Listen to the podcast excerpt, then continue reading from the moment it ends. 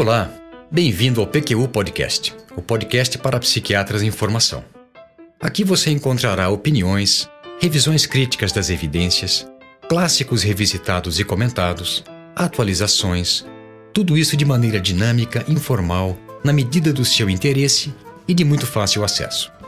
O objetivo é apresentar dados científicos e comentários que possam de alguma maneira contribuir na sua formação e auxiliar na sua prática clínica. Aqui é evidência com opinião. Eu sou Luiz Alberto Etten e é uma satisfação tê-lo como ouvinte. Os benzodiazepínicos já estiveram entre os medicamentos mais prescritos.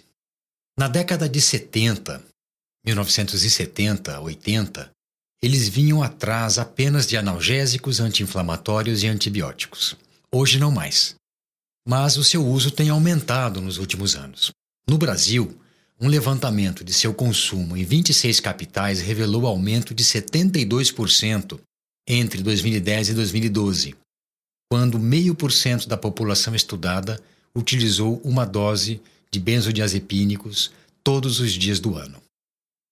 Nos Estados Unidos, em 2008, 5,2% da população entre 18 e 80 anos aviou pelo menos uma receita de benzodiazepínico. Nesse mesmo ano, estimou-se que foram feitas 75 milhões de prescrições de benzodiazepínicos naquele país. Ou seja, eles continuam sendo muito prescritos e por médicos de todas as especialidades. Contrariamente ao que a população leiga pensa, porém, os que utilizam essa classe de medicamentos com mais critério são os psiquiatras. Os benzodiazepínicos estão indicados no tratamento de quadros de ansiedade e de insônia, e as diretrizes internacionais recomendam que o seu uso não ultrapasse 4 a 6 semanas por conta do risco de desenvolvimento de dependência e dos sintomas de abstinência que podem dificultar ou mesmo impossibilitar a sua descontinuação. A meu ver, o risco de dependência aos benzodiazepínicos utilizados sob prescrição médica foi superestimado a partir da década de 80 por interferência da indústria farmacêutica, especificamente das que fabricavam e distribuíam medicamentos com a mesma indicação. Essa opinião, aliás, não é só minha. No site eu coloquei referências de estudos sobre a frequência de ocorrência não só da dependência clássica aos benzodiazepínicos, que se caracteriza pelo fenômeno de tolerância com um consequente aumento progressivo da dose, como também da denominada dependência a baixas doses, sem desenvolvimento de tolerância, aquela que acontece pura e simplesmente pelo tempo de uso. De todo modo, que fique bem claro que, apesar do meu ceticismo em relação à proporção real de casos de dependência a benzodiazepínicos prescritos por médico, eu não sou adepto do seu uso indiscriminado e muito menos prolongado se não houver acompanhamento e justificativa para isso. A propósito, considero os benzodiazepínicos medicamentos sintomáticos e, na imensa maioria das vezes, apenas coadjuvantes do tratamento mais específico. Eles são úteis para proporcionar alívio dos sintomas do paciente, enquanto a medicação mais específica, cujo início de ação é mais lento, não surte o efeito desejado. Os benzodiazepínicos podem ter efeitos colaterais incômodos e potencialmente problemáticos: prejuízo da atenção e da memória de curto prazo, perturbação da coordenação motora, aumento do tempo de reação e sonolência diurna. Também potencializam o efeito de bebidas alcoólicas e, finalmente, não há evidências de que a sua eficácia como ansiolítico e hipnótico se mantenha com o uso prolongado. Pois é, não bastasse todo esse conhecimento acumulado, que já deveria ser mais do que suficiente para que o uso dessa classe de psicotrópicos fosse bastante criterioso, recentemente, um estudo sugeriu que haveria relação causal entre o uso de benzodiazepínicos e desenvolvimento de Alzheimer. E seus resultados foram alardeados na imprensa leiga e repercutidos nas mídias sociais, de maneira bem simples e direta. O uso de benzodiazepínicos aumenta o risco de doença de Alzheimer. Ponto. Mas será mesmo? Neste episódio do PQ Podcast, vou apresentar os dados que subsidiam essa hipótese e discuti-los criticamente. Mas antes não é demais lembrar que o PQ Podcast é uma iniciativa nossa, do Vinícius e minha, feita com recursos próprios e sem patrocínio de espécie alguma, fato que nos dá liberdade de opinião rara nos dias de hoje.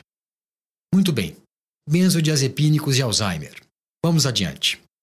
Em 2014, foi publicado no British Medical Journal um estudo de caso controle sobre uso de benzodiazepínicos e risco de doença de Alzheimer que, de tão cuidadosamente feito, levantou a lebre. Ele foi conduzido por Sophie Degage, aluna de doutorado orientada por Helene Verdu, que trabalha com farmacoepidemiologia na Universidade de Bordeaux, na França, e Iola Moride, da Universidade de Montreal. Sintetizando o que foi realizado com muito critério e detalhamento, os pesquisadores selecionaram pessoas com mais de 66 anos, moradores da província de Quebec, que estavam matriculados no Plano Público de Medicamentos, o equivalente ao nosso programa de distribuição gratuita de medicamentos, que lá cobre 98% dos idosos residentes na região. E eles fizeram isso de janeiro de 2000 a dezembro de 2009. O universo do qual foi extraída a amostra era de 38.741 pessoas com diagnóstico de doença de Alzheimer ou recebendo tratamento à base de inibidores de colinesterase ou memantina, e de outras 86.259 pessoas sem essas condições como controles. Os critérios de inclusão foram Primeira anotação no prontuário de diagnóstico de doença de Alzheimer pelos critérios da CID-9, feita durante o período de estudo, e esta passou a ser a considerada data de referência. A ausência de qualquer tratamento para demência antes dessa data e pelo menos seis meses de avaliação retrospectiva antes da data de referência. Cada caso, pessoa com um quadro de demência, foi equiparado a quatro controles quanto a sexo, faixa etária e duração do segmento na data de referência.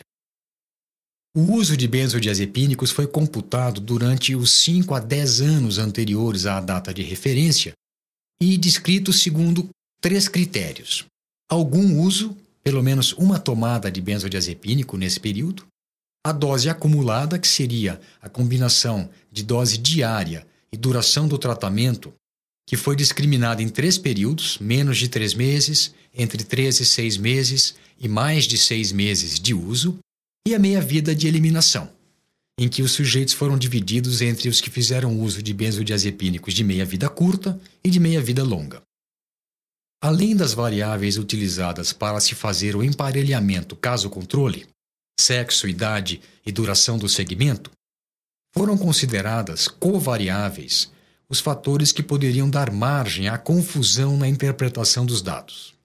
São vários: hipertensão arterial, infarto do miocárdio, AVC, uso de anticoagulantes orais, hipercolesterolemia, diabetes, doença respiratória crônica, doença renal, doença reumática, úlcera péptica, hemiplegia ou paraplegia, câncer, doença hepática, AIDS, transtorno de ansiedade, transtorno depressivo e insônia. Os dados foram submetidos à análise por regressão logística condicional multivariável, sendo a doença de Alzheimer a variável dependente e o uso de benzodiazepínicos a principal variável independente. Os modelos de análise foram ajustados para cada uma das covariáveis que mencionei há pouco. Passemos então aos resultados gerais. 1.796 pessoas foram identificadas como casos, tinham diagnóstico de doença de Alzheimer, e comparadas a 7.184 controles. Os dados de ambos os grupos foram revistos e analisados por pelo menos seis anos antes da data de referência. No grupo com Alzheimer, 49,8% usaram benzodiazepínicos alguma vez. No grupo controle, foram 40%.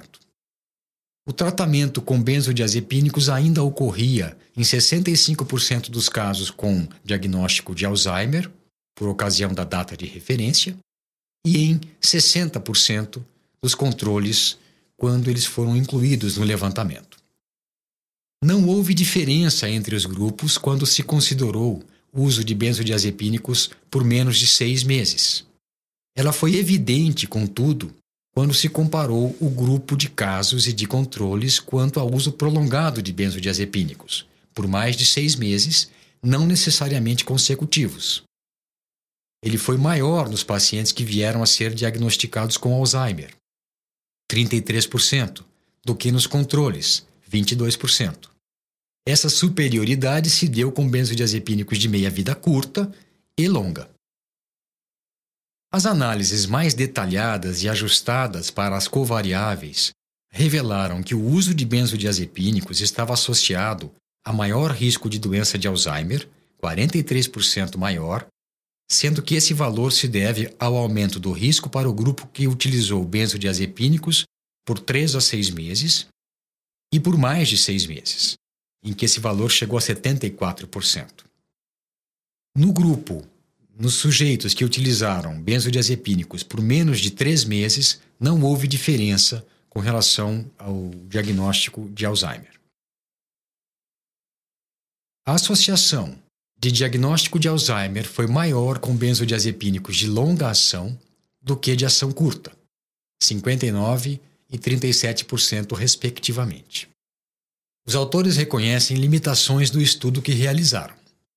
A possibilidade de erros nos diagnósticos escritos nos prontuários do banco de dados que usaram, a possibilidade de diferença entre a data de origem, de início do quadro demencial e a data de registro no prontuário, a possibilidade de que o uso de benzodiazepínicos pudesse falsear o diagnóstico de demência pelo prejuízo das funções cognitivas que esses medicamentos podem causar, o fato de que não teriam como ter certeza de que as informações sobre o uso de benzodiazepínicos era totalmente fidedigna e confiável, o fato de que o banco de dados que utilizaram não incluía informações sobre estado socioeconômico, nível de educação, tabagismo e consumo de álcool, e finalmente a possibilidade de que, paradoxalmente, ao invés de ser um fator de risco, o uso de benzodiazepínicos pudesse ser um marcador precoce de um transtorno associado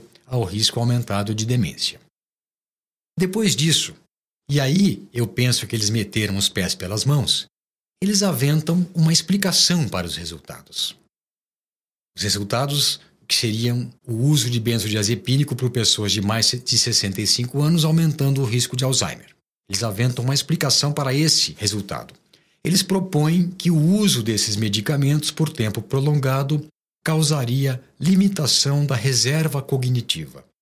Em outras palavras, segundo eles, os benzodiazepínicos reduziriam a capacidade de se solicitar circuitos neuronais acessórios para compensar as lesões cerebrais nas fases iniciais da doença degenerativa. A seguir, depois desta sugestão genérica e vaga, concluem que seria da alçada da pesquisa básica, com modelos animais experimentais e modelos celulares, SIC, identificar tal mecanismo biológico presumido. Tá bom para você? Eu sinto muito, mas nem precisava desse estudo tão bem cuidado para se propor algo tão simplório. Enfim, retornando ao tema do episódio de hoje. Com base no que eu acabei de descrever, estaria correta a informação que foi veiculada de que o uso de benzodiazepínicos aumenta o risco de Alzheimer? Certamente não. O que se pode concluir desse estudo, que apesar de ter as limitações é um dos mais bem feitos até hoje, é que parece haver um aumento considerável do risco de doença degenerativa em pacientes com mais de 65 anos que utilizaram benzodiazepínico de longa ação por mais de três meses. Você há de convir que essa, a verdadeira conclusão possível a partir dos resultados apresentados, é bem diferente do que foi propagado aos sete ventos. Nessa mesma linha de raciocínio vai o comentário final de Carl Salzman e Richard Shader, psiquiatra e farmacologista, respectivamente, de Boston, Massachusetts, em editorial do Journal of Clinical Psychopharmacology, de 2015. Com base nesse estudo, abre aspas, é prematuro concluir que os benzodiazepínicos seriam um fator causal para um transtorno multidimensional como a doença de Alzheimer. Fecha aspas. Não sei se concorda comigo, mas já sendo sabido de longa data que o uso de benzodiazepínicos deve ser criterioso em pacientes idosos e que neles deve-se sempre que possível evitar o uso dos benzodiazepínicos de meia-vida longa, inclusive porque além do déficit cognitivo podem facilitar a ocorrência de quedas, foi muita poeira para pouco vento. De todo modo, esses resultados não deixam de ser mais um motivo para o uso muito parcimonioso desta classe de medicamentos em idosos. Outros estudos, metodologicamente mais frágeis, também sugerem relação entre o uso de benzodiazepínicos e a ocorrência de quadros demenciais. Eles foram sumarizados por Degage e colaboradores em publicação de 2015. Em contrapartida, há também estudos, inclusive mais recentes, que descartam essa associação entre o uso de benzodiazepínicos e Alzheimer. As referências estão no nosso site www.pqpodcast.com.br. Bem, era o que eu tinha preparado para hoje. Apresentei um estudo sobre a relação presumida entre o uso de benzodiazepínicos por pessoas com mais de 65 anos e a ocorrência de quadro demencial, cujos resultados foram divulgados de forma distorcida e exagerada pela mídia e repercutiram nas redes sociais. Se gostou desse episódio do PQU Podcast, compartilhe com colegas e amigos.